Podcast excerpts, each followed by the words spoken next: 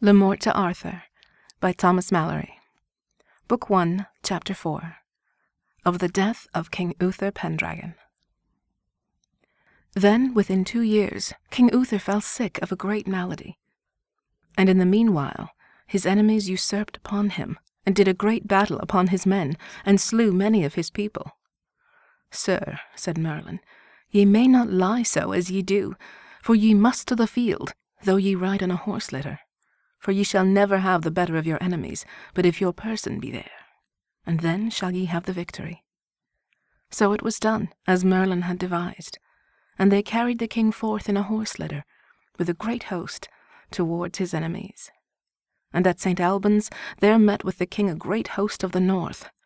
And that day Sir Ulfius and Sir Brastias did great deeds of arms, and King Uther's men overcame the northern battle, and slew many people, and put the remnant to flight. And then the king returned unto London, and made great joy of his victory. And then he fell passing sore sick, so that three days and three nights he was speechless. Wherefore all the barons made great sorrow, and asked Merlin what counsel were best.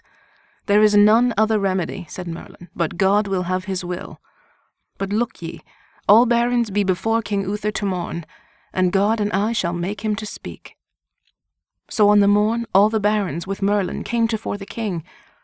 Then Merlin said aloud unto King Uther, Sir, shall your son Arthur be king after your days, of this realm, with all the appurtenance?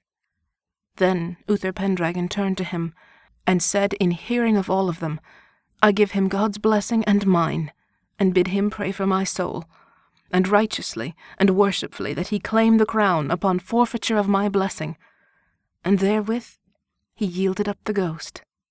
And then he was interred, as longed to a king. Wherefore the queen, fair Igrania, made great sorrow, and all the barons.